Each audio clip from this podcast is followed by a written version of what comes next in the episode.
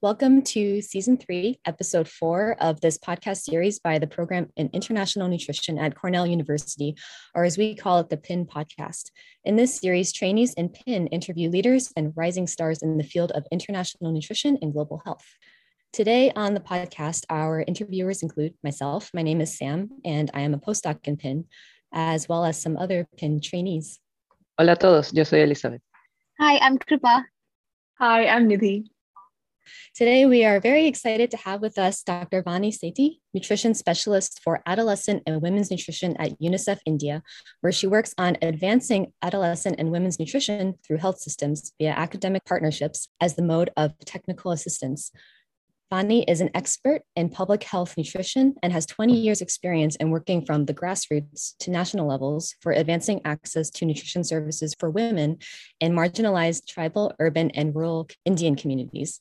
So, welcome to the podcast, Vani. Thank you for having me here. Yeah, thank you so much for speaking with, with us today. Uh, to start us off, we would love to hear more about your earlier career trajectory, um, perhaps how you started as a graduate student and kind of what brought you into the field of nutrition. Let's um, talk about a career trajectory. And by definition, what does a career mean? For some, it means a job, for some, it means a path. Now, for me, public nutrition has been a life path, a life choice uh, of how I would like to spend my eight, 10 hours a day of my life each day. And more than um, being a master student or a PhD student, my career path in this field started in middle childhood while I was in the hills and I used to work and volunteer in creches in the construction sites of our buildings and schools and there I would feed children while their moms were away. And that brought me very close to the deprivation. It also brought me very close to women at work. And um, I started feeling for the deprived. It, I was in a privileged school run by British nuns. I would volunteer there. At the same time, landslides happened in the hills in the school that I was in. I started being a part of the fundraising for feeding people uh, who were affected by the landslide. And then I started realizing each time I had these uh,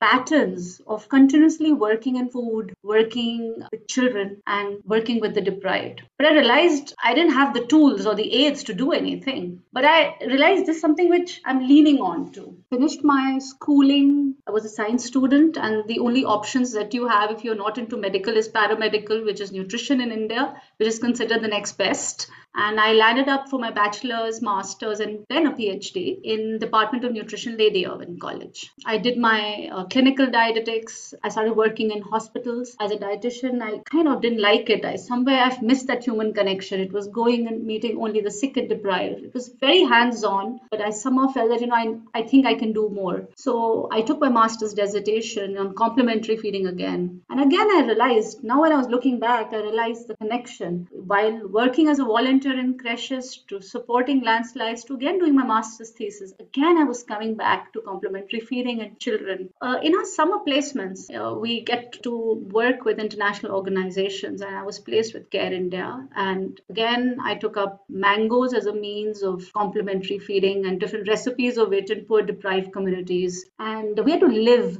in the community. So you were off from your Reebok shoes to your chappals, living in the most deprived communities. And my my uh, teachers then were not the academic teachers, but people who were working in care, tough people working in the field, day in, day out, making things happen. And it was very tough. And I somehow, again, in those environments, I realized I think I can do it. If I live this experience for 10 days in the summer placements and I'm able to devise a project and get things done, that means I think this place is for me. So my career in public nutrition was not about the work, it was about learning the craft, being with the masters of the craft and trying to find a path of contributing back in a mission for the underprivileged. I didn't know too much of UN agencies at that point, but what I knew was that knowledge is oasis, and if you really want to learn, you need to be the masters of your craft. I didn't complementary feeding in my masters, and I realized no, I need to know more. Uh, I need to do a PhD. I don't know methodologies well. I wrote a fellowship request. I got some fellowship, I wrote a project, I got a grant, and I started my PhD. But between the PhD and the master's, I worked as a research assistant in AIIMS, and that's where my career career path started. I learned um, how to write papers, how to write grants, and I was in All of Medical Sciences. So I call it my pre-doctoral phase of learning the art. And they offered me a PhD, and I said, no, I don't want to be in a hospital environment. I somehow get very affected. I want to do something out there. And that experience with Care India was back again with me. And I started working. I got a consultancy opportunity, which was my second career then in terms of money, with AD Linkages India, which on TIPs methodology of improving maternal nutrition and complementary feeding. And then I realized that, you know, my interest is more about how to make things happen and not just what part of it. Okay, breastfeeding, okay, complementary feeding, but how do you get it done? What are the approaches? I started studying more. I started reaching out to people. That was the time, you know, between your master's and your PhD, you're also trying to find your PhD topic and you're also trying to find your ways into the world. What is it that you want to do? And I said, okay, you know, I want to work in the most deprived communities, but they're also happy. They have also nourished children. What is making them different? And then I started doing my PhD on positive deviance. Uh, and I wanted to learn it from the best of the best. So I started Googling out who are the people who publish work. And that landed me to be linked to Monique Sternin and Judi Aubel of the Grandmothers Project and in Tufts University. And they helped me with my proposal writing. They didn't know me, but they helped me. And uh, I wrote my proposal. I registered with Lady Irwin again but I was very clear that my professors are going to be across the world. Whoever can teach me will teach me. And it's not just going to be of that college.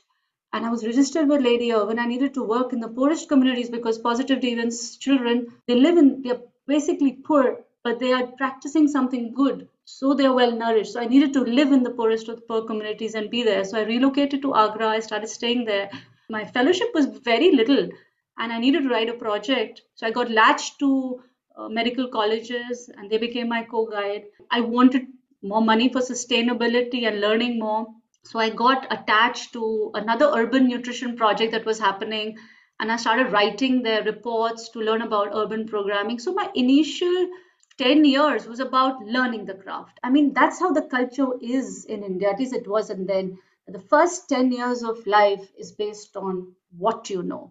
The remaining is based on whom you know but first, get what you know very right. And I really focused a lot of my effort, uh, right from my master's to my PhD, on learning every aspect of nutrition programming for all the life stages and different methodologies of doing it. And my PhD was on uh, the effect of uh, nutrition counseling by positive deviant grandmother groups on breastfeeding and complementary feeding uh, in the rural areas of Agra and I stayed there for six years. I was staying near the community because it required taking birth weights within 48 hours. And I still remember I was there near, you know, as a part of the delivery because if I was not a part of the delivery, I couldn't get the birth weight. And I get a call from my father, and he gets a call from one of my friends who's got through an Ivy League, huh? And he he asked me, "What are you doing?" I said, "I'm helping a birth attendant deliver a baby." And I get a kind of a not a blast, but what social work are you doing? Your friends are going to Ivy League and you're sitting in this village delivering babies.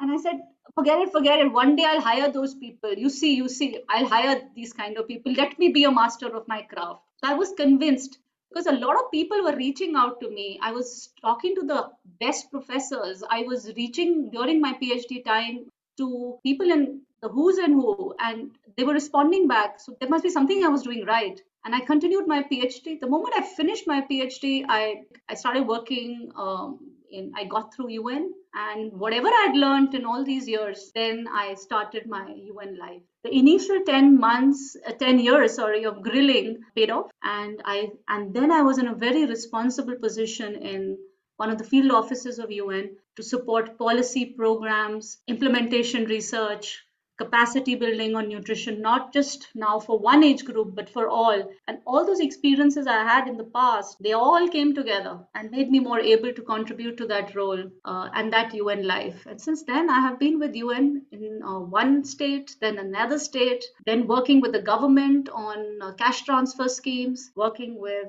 UNICEF on various approaches to advance girls and women's nutrition, both at state level with 14 state offices that we work with, uh, with partners, and also nesting impact evaluations to see how things work because you are a researcher at the core. So, uh, not since 10 years, I've been now with uh, UNICEF. It's my 10th year at national level, uh, working to advance girls and women's nutrition, designing policies, programs, job aids, linking with partners. And it's been a, I feel, a fruitful journey. And UNICEF has provided that convening platform to also be a new knowledge broker, but also to support the government in every possible way. So all these experiences paid off, but the underlying current was learning and wherever I felt I needed to learn more, and to date I do that, I go back and volunteer. So if I needed to learn about a CMAM program, which I felt I didn't know, I would just shut down, uh, go for a volunteership,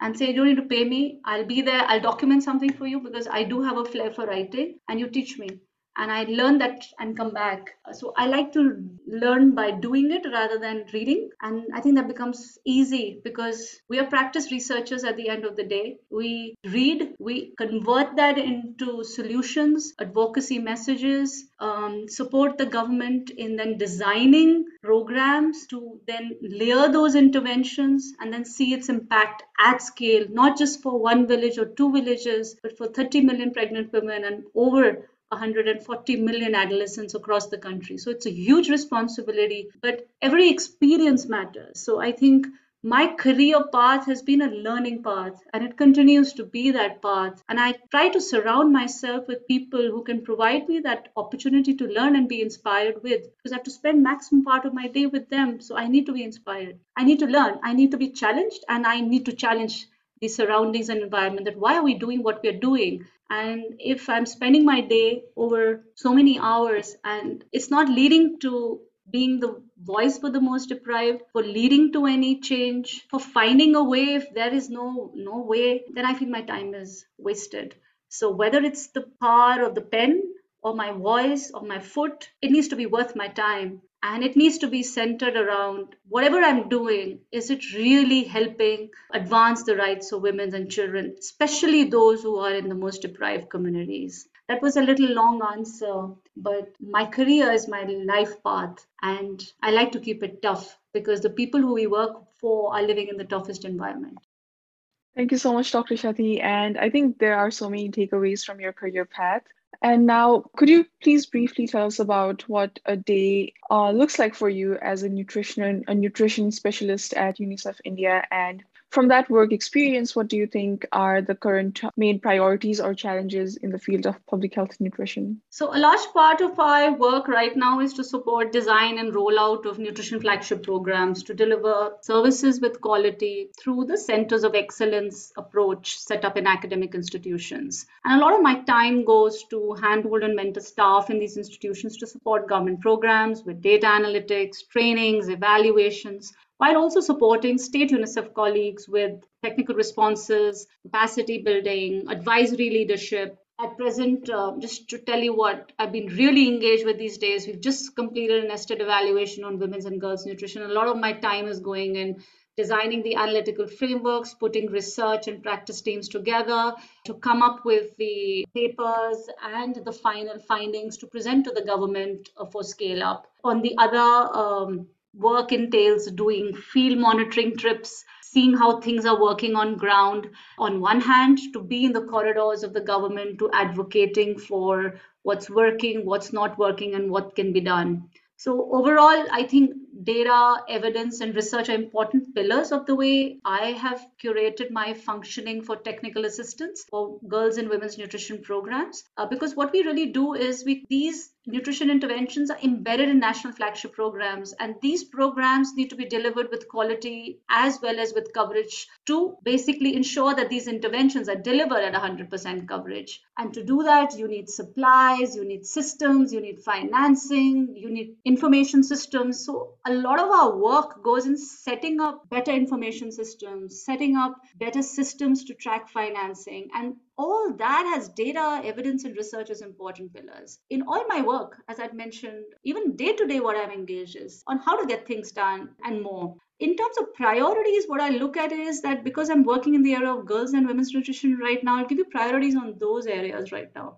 You know, simplifying assessments in the field, or looking at the triple burden of malnutrition, finding out ways to screen, test, and treat at scale overweight obesity in women especially in pregnancy. What to do when um, you know you don't have pre-pregnancy BMIs available? Then how can you advise on gestational weight gain uh, based counseling? Are there simpler methods of uh, HB assessments in the field? Uh, how can nutrition and mental health programs for women be intertwined together? How to do and then from a program side, I think there are lots, lots, lots of questions. And how we do our questions uh, in nutrition is that we sit with policymakers and they provide the policy questions and we set up research teams to answer those questions. Some of them is how to track budgets and expenditures. What could be the alternative ways of reaching out to IFA supplies when supplies stockouts are there? How can you set up early warning signs? Very simple things, but how to get things moving on ground. Should we do um, uh, individualized, personalized counseling or should it be a geographical targeting? Uh, do spot feeding programs uh, lead to imp- improvements in reduction of undernutrition or are they actually doing more harm? And these days, I'm more, more, and more interested in the other burden of malnutrition that is overweight and obesity. And I have lots of questions around that. How can we counteract the advertising and labeling of tackle the unhealthy food environments which surround young people and women? And what are the um, progressive handles and policies that are in place? What are the gaps? And what can we do to actually move the agenda forward on the food environments and how they can be made more conducive for healthy choices. So there are lots of questions both in relate food environment programs and also basic research. How do you tackle moderate anemia in uh, pregnant women? Who's monitoring whether the woman is actually having two IFAs? MMS if uh, versus IFA for SGA is known, but what about anemia? If you put MMS into the ground uh, as IFA, if the if the vehicle itself is not robust, then whether you put an IFA or an MS, the same challenges happen in the field. So my I think the question, as of now, a lot of research questions are around program science, and there is huge opportunity to answer them through multidisciplinary research. And the way we do it is that we sit with policymakers, researchers alike, and we take the policy asks from the government, and then we set up teams to answer those questions and then feed it back to the government. One question which I'm engaged these days is that moving from an individual to a community cash grant program through livelihood missions and do inclusion of livelihood missions along with health systems lead to any compound effect of delivery of nutrition interventions for girls and women in the most deprived communities because in the most poorest communities where we work in and we have our evaluation set, you have multiple deprivations and one system doesn't work. You need food, you need health, you need water and sanitation. But do multi-sector programs work in the most deprived communities? And uh, does latching on to livelihood missions make any difference? Or is health program enough? So uh, these are um, some of the questions which we are grappling with. And we need uh, so support, so many researchers to help answer these questions. These are all program sites that are already there. Thank you so much. We are almost out of time, but we were wondering if you could say a 30 second best advice you've received or any advice you have for today's trainees going on in the field of international nutrition. I have many, but let me just summarize them for you. I think mm. attitude matters, be open, internships matter, take them seriously. Extend your network. Network really matters. I've always followed professors from all across global universities and not the college per se be multidisciplinary and work with humility. Sometimes we also often to overthink but my sense is if you feel and your intuition says this will work just get on with it. You will learn over time. Quality matters over quantity. Networking is what you really do together and not what you get out of it. I see a lot of young people doing networking just for getting a job and you're done with that person who helped you with that task. But networking is really about being with people who have nurtured you and will help you in your in your good and bad days. My last advice to everyone is that spend time in volunteerism and being a master of your craft.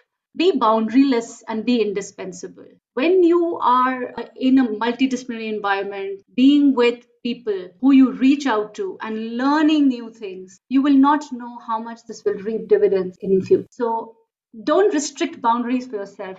If you have a question which is in your heart open that door to the person you want to ask that question. Don't hesitate, just go. If you don't know something with humility, just say, I don't know it. Can someone help me with it? Oftentimes, we don't network because we are hesitant. We feel, oh, what will that person say? Don't do that. Just go. But keep humility it will matter. Be a master of your craft. I really want to see all of you in a way that people hunt you. You don't have to hunt for people, and people will hunt you only if you're a master of your craft. And one day, someone else should be interviewing Sam, Nidhi, Kripa, and Elizabeth, just like you're interviewing me. Thank you so much. I feel like we're going to have so many quotables from just that last 30, 60 seconds of the podcast. Thank you so much for joining us today, Dr. Sethi. I wish we had an hour to just talk about so much more, but I think we covered a lot of really important key points. Um, so thank you so much for joining us. Thank you for having me here. Come visit, come live with the communities you work for, and you see how your life's transformed. My life transformed just like that. Thank you. Absolutely. And thank you to the listeners of this podcast. Stay tuned for more insightful conversations with amazing researchers in international nutrition and global health. Thanks for listening, and many thanks to Elena Kerke for our theme music.